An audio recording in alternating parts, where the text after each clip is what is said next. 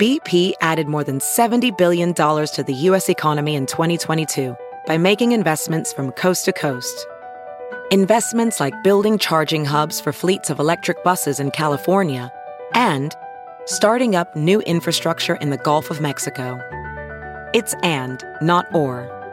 See what doing both means for energy nationwide at bp.com slash investing in America.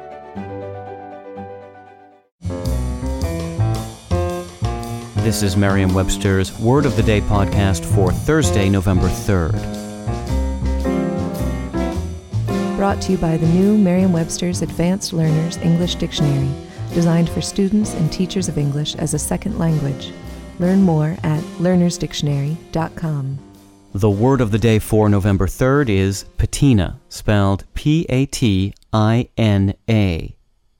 Patina is a noun that means a usually green film formed on copper and bronze by exposure to moist air and often valued aesthetically for its color.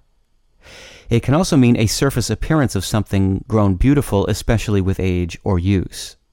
Patina also means an appearance or aura that is derived from association, habit, or established character, or a superficial covering or exterior. Here's the word used from Annie Proulx's Bird Cloud, a memoir. Harry said the copper would be a good covering for the entry room ceiling once a patina had developed.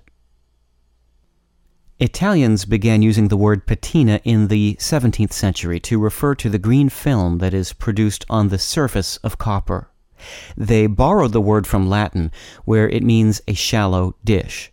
Presumably, the Italian meaning developed from the observation of such film forming on copper dishes.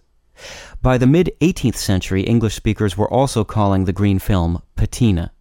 And by the early 20th century, patina was being used in English for the gloss of polished metals like silver, as well as wooden furniture, a meaning that led to its literary use for a surrounding aura as demonstrated in this quote from Stella Gibbons' Cold Comfort Farm of 1932.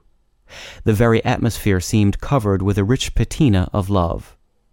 I'm Peter Sokolowski with your word of the day. Visit the all new learnersdictionary.com, the ultimate online home for teachers and learners of English. A free online dictionary, audio pronunciations, custom study lists, and interactive exercises are available now at learnersdictionary.com.